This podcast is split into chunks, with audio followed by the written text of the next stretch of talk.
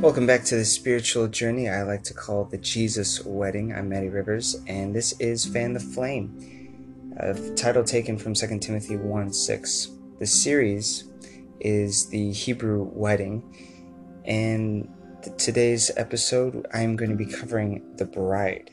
I'm talking about the, the Hebrew wedding of Bible times. The, uh, the proposal and engagement have a lot to do with you know what it looks like as the bride. Jesus referred back to the wedding structure so many times to describe what his relationship with us looked like. So it's important to go back to that and to to understand exactly what he was referencing. Today we're also going to be looking at another physical reference as it relates to the spiritual realm so the proposal um, how the proposal looks for for the wedding of the, the Hebrews, the young man would go to the father. The father would accept the proposal on his daughter's behalf. And then the engagement process, the, the young man would go off and prepare a place for the two of them to live. Now, the, the young woman would be waiting for him to return. She would be waiting, she would be uh, getting ready, she would need to be ready at a moment's notice because as soon as she heard those trumpets sound, that's when she knew today is the day he comes and he takes me to be his bride. And this is where we are right now. Jesus came, established the new covenant, he ascended into heaven, and now we're waiting for him to return. So, what does it look like for us to be getting ready? We know that uh, we are to be getting ready. We are to be uh, readying ourselves for the second coming, for um, more specifically, the judgment day. What does it look like for us to do that? So, today I'm going to be looking at several passages starting in Matthew chapter 5. If you have a pen and paper, I'm going to go over uh, all the, the books that I'm going to be uh, pulling from today.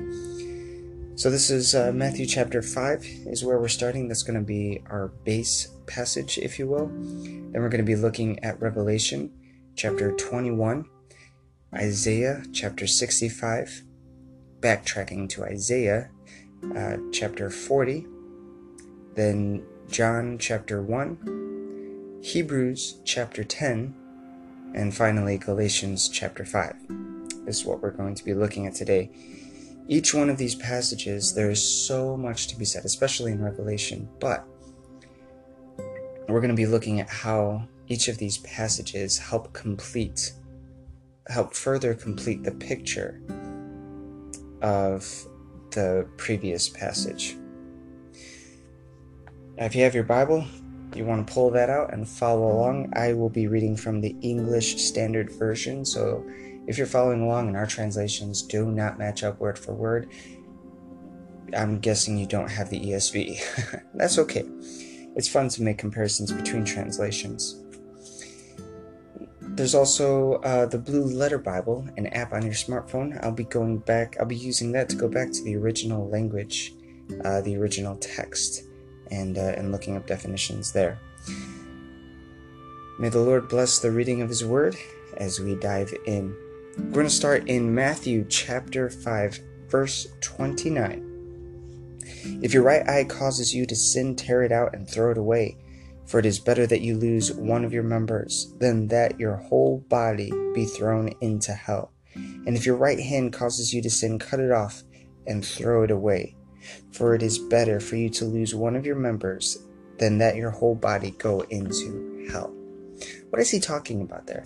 I always found this you know, growing up in a Christian home, I always found this passage to be pretty confusing. I was scared that my, my right hand could be infected with sin. And though I knew Jesus as my personal savior, maybe maybe that that that sin infection was going to overcome me. I'm going to lose my salvation. My whole body is going to be thrown into hell. Jesus, what Jesus is establishing here, he's actually talking about the physical it's completely physical, actually. See, sin and hell are both words that we use for the spiritual. But other translations, um, instead of sin, they use offense. And uh, and what they're the, the picture that they're trying to paint there is the cause to stumble, So Jesus is referring, instead of saying sin or your spiritual transgressions, he's actually not saying that. What he's saying is, if your right eye causes you to stumble, is a source of harm for your body, take it out. And continue on with this. Um, hell is translated from the word Gehenna. He's not referring to a spiritual place. He's referring to a physical place, also re- uh, referred to as the Valley of Hinnom. This would be south or southwest of Jerusalem, the city. This is where the filth and dead animals were cast out and burned. Now, why is this so significant? Well, because he's not he's not talking about the spiritual. He's using the phys- he's talking about the physical and using the physical to describe the spiritual. And we know he's describing the spiritual because we can look back, or not back, but we can uh, skip forward to Revelation 21. Again, a lot to be said, but I don't have time to go into all of those details. We are covering the overlap that these passages have with each other uh, Revelation 21, starting in verse 1. Then I saw a new heaven and a new earth, for the first heaven and the first earth had passed away, and the sea was no more. And I saw a holy city, New Jerusalem. There's Jerusalem, coming down out of heaven from God, prepared as a bride adorned for her husband. There's the wedding. And I heard a loud voice from the throne saying, Behold, the dwelling place of God is with men, and he will dwell with them, and they will be his people. And God himself will be with them as their God. He will wipe away every tear from their eyes, and death shall be no more. Neither shall there be mourning, nor crying, nor pain any more, for the former things have passed away. So the kingdom come, the kingdom to come, looks just like Jerusalem. This serves to further Jesus' point when he says, cast it out, talking about casting it out of the city. And then if we continue in verse 8, something very familiar appears there too. As for the cowardly, the faithless, the detestable, as for murderers, the sexually immoral, sorcerers, idolaters, and all liars, their portion will be in the lake that burns with fire and sulfur, which is the second death. Wow, isn't that interesting? The second death. Lake of fire. So, where he is here, he's talking about, Jesus is talking about your physical body. He's talking about the city of Jerusalem. He's talking about the valley of Hinnom or Gehenna. And that all relates, that all is directly tied to the spiritual. Very firm, solid example. Now we're going to hold on to that to that lesson. We're going to cover a couple more passages, or a few more passages, I should I should say. We're going to hold on to that to that picture. Jesus talking about the city of Jerusalem and talking about Gehenna, talking about that which causes you to stumble. Okay? We're going to take a modern doctor with medicine. We're going to take uh, cancer as the cause to stumble. We're going to place them, both of those uh, things, in the, the old city of Jerusalem. And we're going to place a bookmarker right there. Continue reading the Bible. Revelation 21, the picture for Revelation 21 is brought up in Isaiah 65, verse 17. Behold, I create a new heaven and a new earth. For former things will not be remembered or come into mind. And it begs the question is everything on this earth going to be left out? Is there any good that will be remembered? You know, people ask questions all the time. You know, I wonder if pets are allowed into heaven. Okay, that's that's not so important as it is to to recognize what aspects of your life will be entered into heaven. Stop and think about that because That's the important question. You can have fun with the ideas of animals going into heaven, but stop and really focus in. Is there any part of your life that will be remembered in heaven? Because right here, it says that former things will not come to mind. In Revelation, it says former things have passed away. Backtracking to Isaiah chapter 40, verse 8, we have the grass withers, the flowers fade, but the word of our God will stand forever. There it is. That is what will exist in the kingdom. And that exists here and that exists there. Okay, so what is the word? Are we talking about the uh, the physical Bible?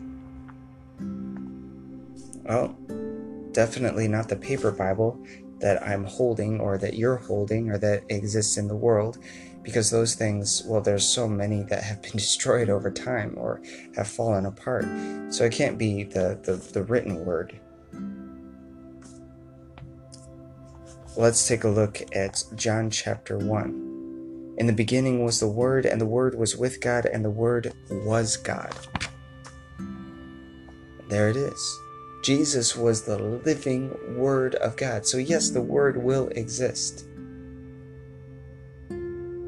It's the living Word of God. Christ fulfilled the law here on earth. His life was perfect, and He will live on in the kingdom. He's already there, He's in heaven right now. He said that he was going to ascend. He said that he was going to go prepare a place for us. And this is where he is right now. So when we meet him on the other side, will he remember everything? Jesus, who paid the price for our sins, who carried it, will he remember our transgressions? Hebrews chapter 10 verse 17 answers this. I will remember their sins and lawless deeds no more. It's forgotten. Jesus is the only thing that will be remembered. Jesus is the only thing that will be established.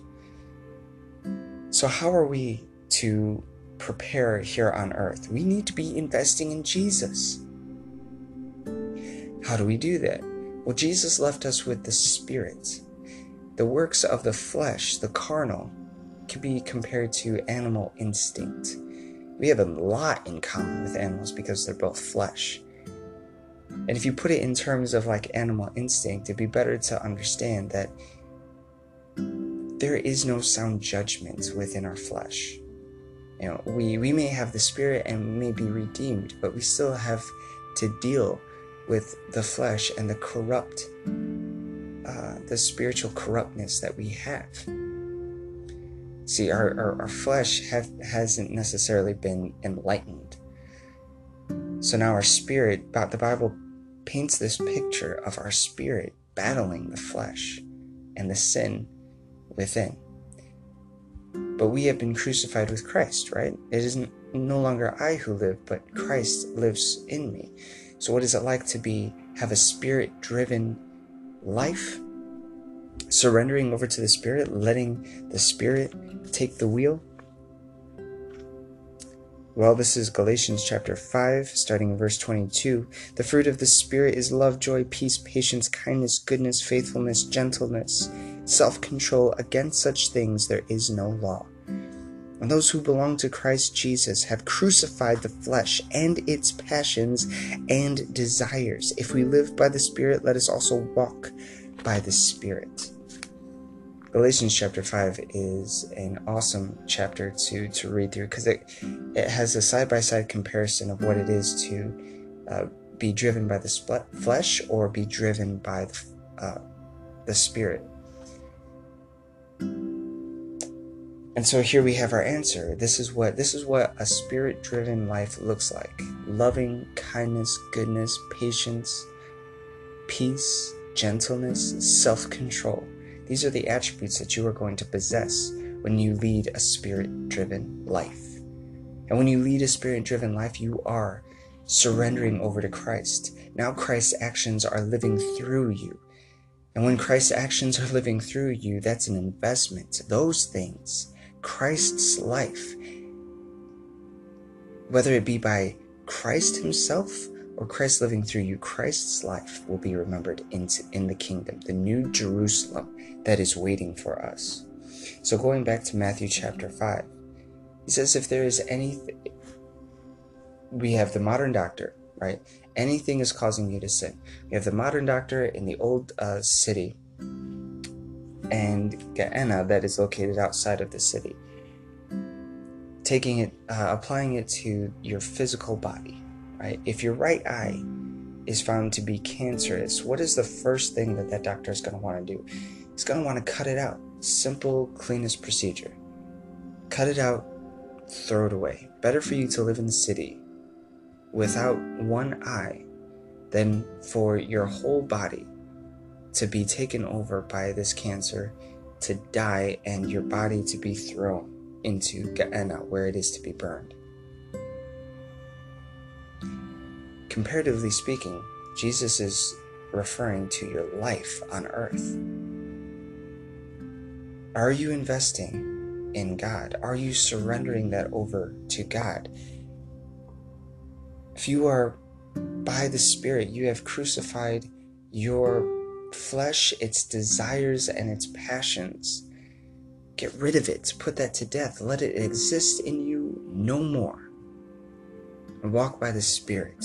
Let Christ's actions live through yours, turning the other cheek, loving your enemy, all those good things. Those things will be remembered by God.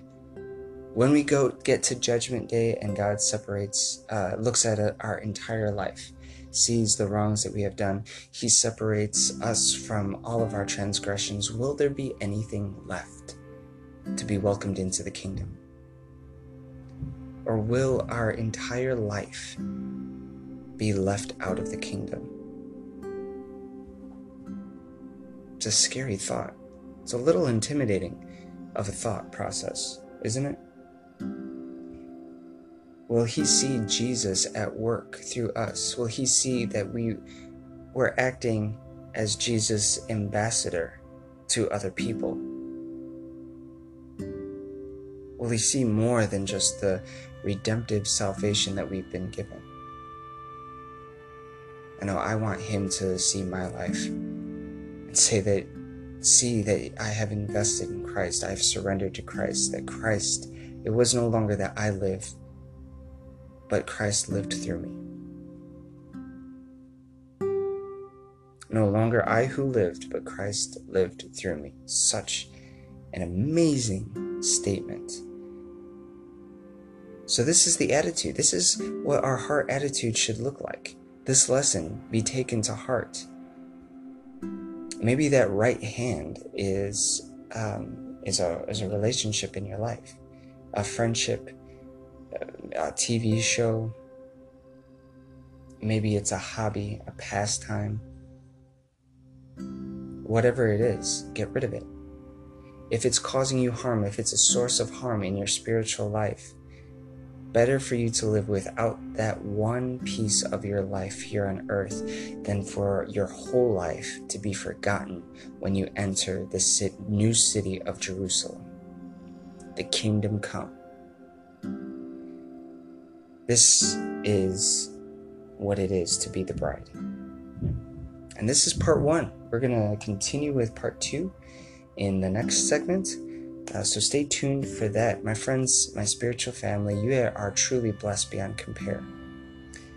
You have the written word of God. You have the Spirit, Holy Ghost of God to translate the spiritual depths that is waiting for you in the word of God. So stay in His Word, stay in His presence, stay blessed.